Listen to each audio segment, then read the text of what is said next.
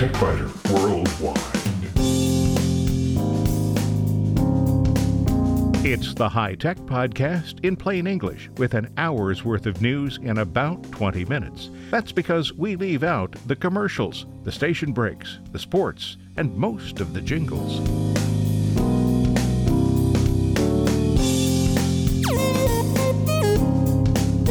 Podcast number 672 for the 15th of December 2019. This week, Snagit has been making the process of documenting computer applications easier for nearly 30 years, and recent enhancements make it a useful tool for anyone who needs to explain or describe the contents of a computer screen. In short circuits, if you've been using Cortana on an iOS or Android device, you won't be doing that after the end of January 2020. Your computer may have more than one audio playback device, and sometimes Windows selects the wrong one. It's an easy problem to fix. In spare parts, only on the website, popular colors change each year, and predicting the ones that'll be popular is not unlike the process used to develop each year's flu vaccines. Sometimes we think of scammers as evil geniuses, but some are just evil idiots.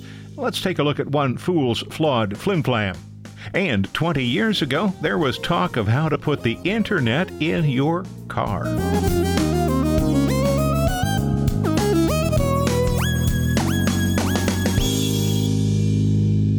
Both Windows and the Mac OS have the built in ability to create a screenshot.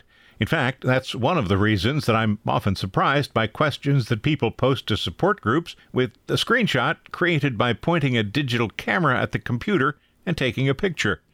The built in ability for both Windows and Mac users is limited, though, and a true screen capture application such as Snagit gives the user a lot more options.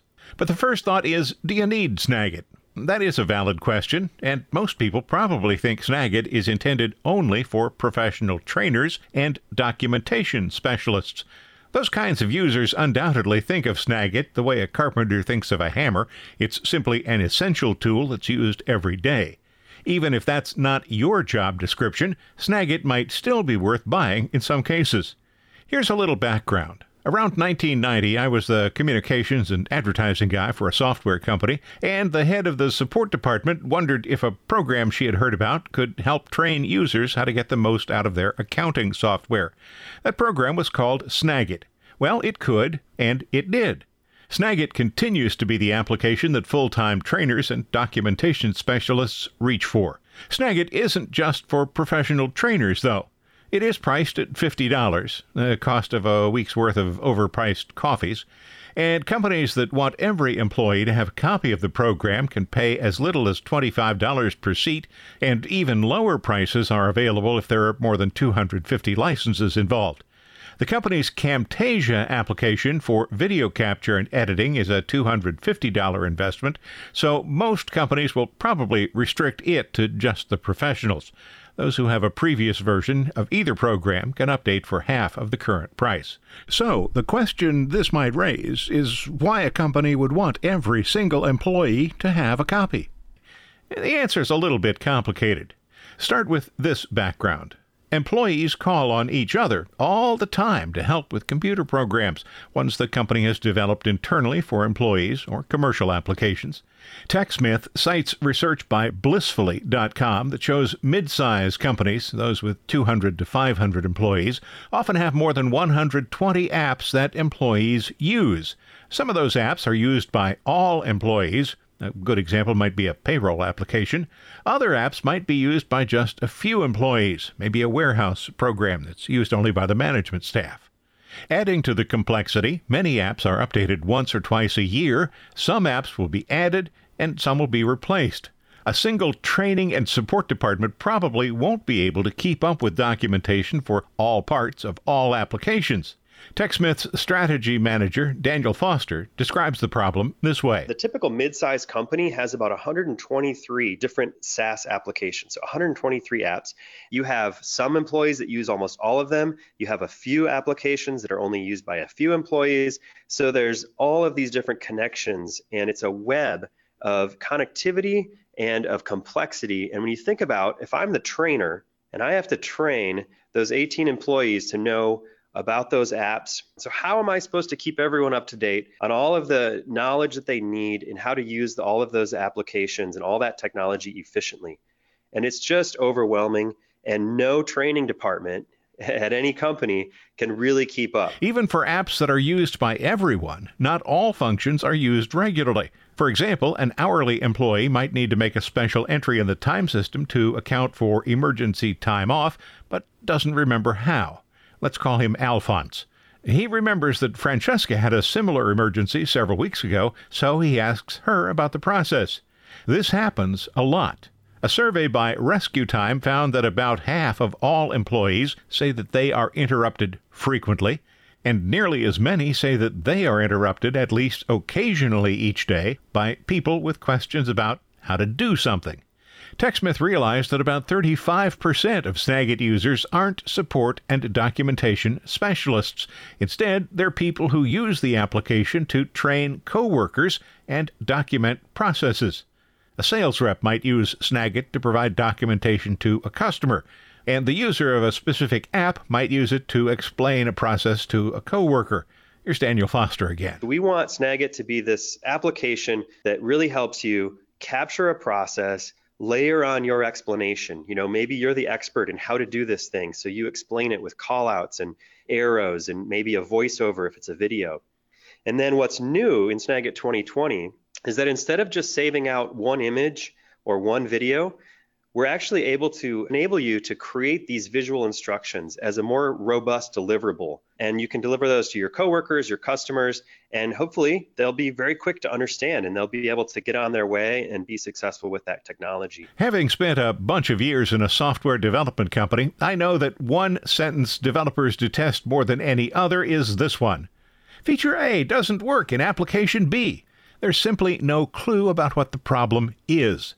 And even if the person reporting the problem has tried to remember the process and report any error messages, something is almost always omitted, and that something is almost always the critical point.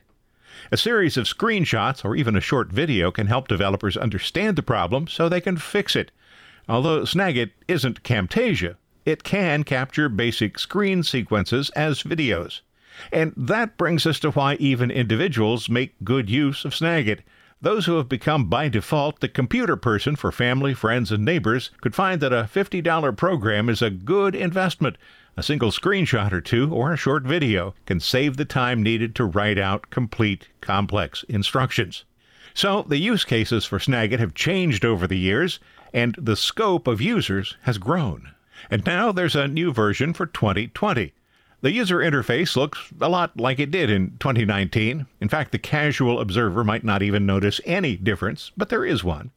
TechSmith's master trainer, Jason Valade, directed my attention to the upper left corner of the interface. For most people that are Snagit users, they may not see much of a difference. However, there is a significant difference, and that lives over here in the upper left hand corner where there is a create button. And behind that create button are the two functions that Daniel spoke about one is the ability to create an image from a template or the ability to create video from images.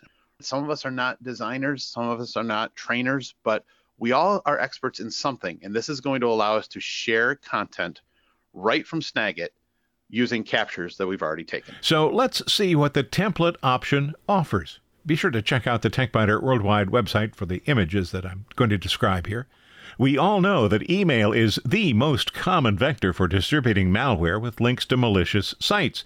So, it might be useful to explain how people can see the contents of a website without using a browser to visit the site.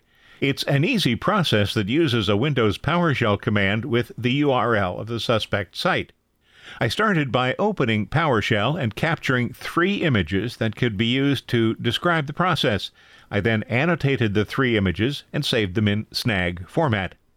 Clicking the Create button offered the option to create an image using a template or create a video from multiple images. I selected the option to use a template and then selected the template that had three images in a vertical arrangement. Currently, all Snagit templates are limited to a single page, but that's likely to change. Dragging each of the three images onto the template continued the process. Then I added text to the locations provided in the template and saved the resulting page as a snag file so it could be updated later. The Share option then offers choices ranging from various file options to Word and Excel formats, email, OneDrive and Google Drive, and a lot more. You'll see the resulting image on the TechByter Worldwide website.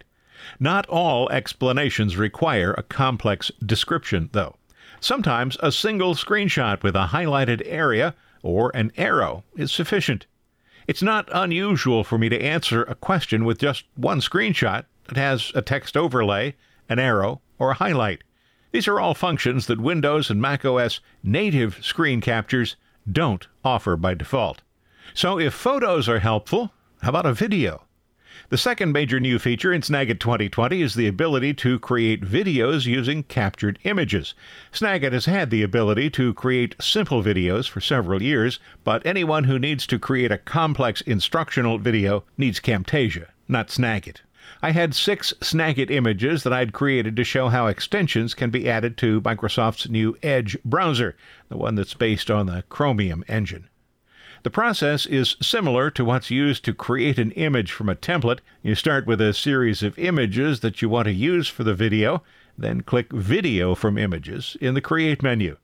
Then you can decide whether to turn on the computer's camera, set the background color, choose whether you want to include cursor movements or not, and select an audio source.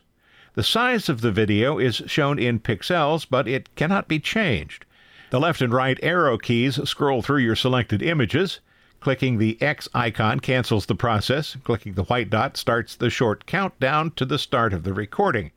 During the recording, a pause control button and a button to end the recording appear, and you'll see a digital time display showing the length of the recording. Check out the TechByter Worldwide website and you'll see the brief video that I created. But I have to mention there are two problems with the video, one that you may have noticed already and one that you probably didn't. First, the Snagit cursor was wobbling around near the bottom of the screen. That was entirely my error. I enabled cursor visibility when I didn't really want it or need it. I could have gone back and recorded the sequence again, but I decided not to because it illustrates an easily made error. And also, I'm lazy. Second, I did have to cheat and use Camtasia to edit away some errors. Snagit is intended for quick, simple videos so you'll need to record the demo enough times to get it entirely right in a single take, or send a video that contains errors. Those who need to perform complex editing for instructional videos should, as I said, acquire Camtasia. But Snagit is a useful tool for those who need to create short instructional pieces. It is clear that TechSmith wants to avoid creating a $50 Snagit application that eliminates the need for the $250 Camtasia. Even so, Snagit's ability to create videos from captured screen images adds some abilities that go far beyond the application's previous basic video capture function. If there is one feature I'd like to see added, it would be the ability to capture the cursor information. Camtasia can be used to add highlights, sounds, and callouts based on the position of the cursor and mouse clicks. It would be helpful if video sequences captured in Snagit that are then handed off to professional documentation associates would carry that information along. Maybe that's a feature for Snagit 2021. So the bottom line here is five cats. Snagit is what you need to explain procedures. TechSmith's Snagit has been the application that documentation specialists have used for nearly 40 years. It is still the right application for professionals, but it's also a good choice for anybody who needs to explain how things work regardless of the audience. New features added to the 2020 version make it even more useful for subject matter experts who need to share their knowledge. You'll find additional details on the TechSmith website. There's a link from the TechByter Worldwide website, www.techbyter.com. If you find these podcasts useful, and I hope you do, might you consider a donation? There are no ads here, and support from listeners is the sole source of income. It's easy. Just visit the website and click the donate button near the top of any page. You can make a one time donation or schedule a repeating donation every month. I thank you. And so does the cat.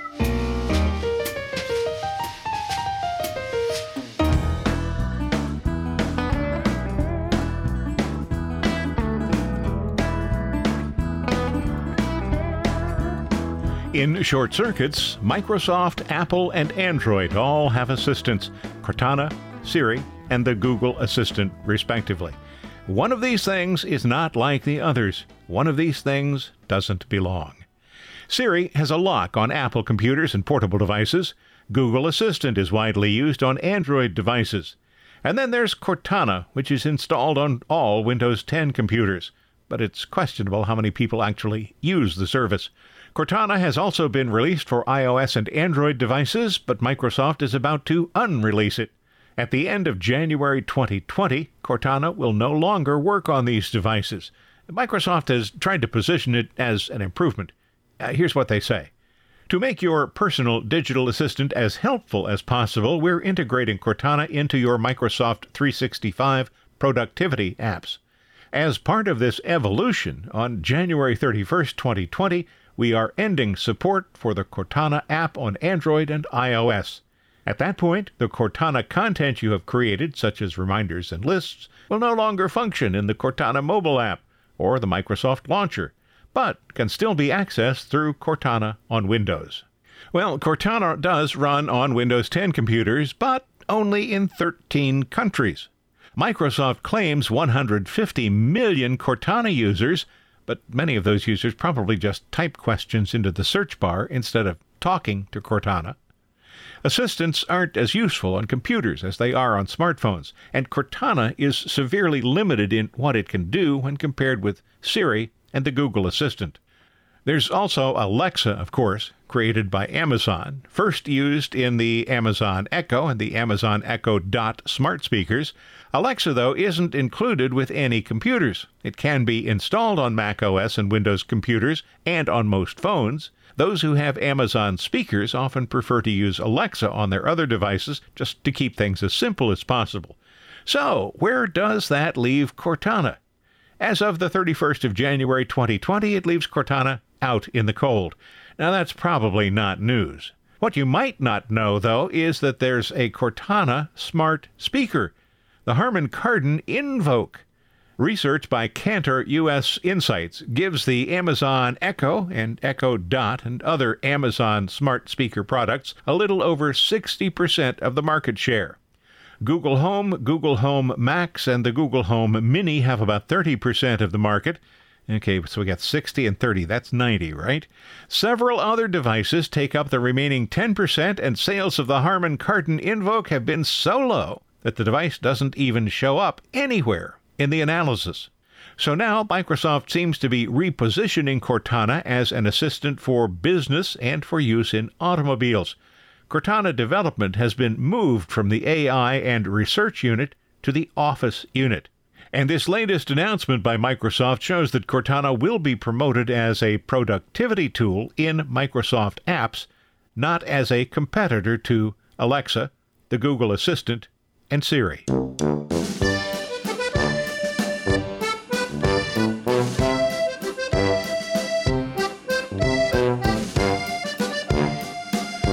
Computers have speakers, and many have a built in microphone. Sometimes the speaker or the microphone might appear to be broken, and that's usually a problem that's easy to fix. The computer might have more than one audio device. Maybe you've installed a monitor that has built in speakers.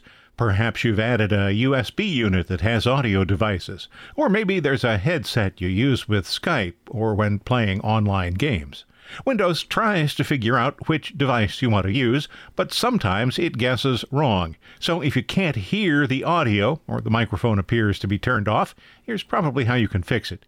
The easy option, if you need to check just the playback options, starts with clicking the speaker icon on the taskbar. Then click the up arrow to display a list of all playback devices. A full list might not fit in the panel, or you might also want to check the input device. If that's the case, right click the speaker icon and select Open Sound Settings. The settings panel that opens offers options for playback devices and input devices. You'll see a screenshot on the TechByter Worldwide website that shows a headset USB plug and play, speakers in both of the DisplayPort monitors, Q2781, the computer's built in speakers, Realtek, and the external USB device that is my default Focusrite unit. That's the one for playback options. For inputs, the choices are the built in microphone, Realtek, the microphone in the headset, the USB plug and play device, and the external USB device that I use for recording TechByter. That's the Focusrite unit. To switch to a different playback device or a different microphone, just select it from the list and you're done. You won't need an audio playback device for spare parts, but you will need a browser because that section is only on the website. This week's stories popular colors change each year, and predicting the ones that will be popular is not unlike the process used to develop each year's flu vaccines. Sometimes we think of scammers as evil geniuses. Some are just evil idiots. Let's take a look at one fool's flawed flimflam. And 20 years ago, there was talk of how to put the internet in your car.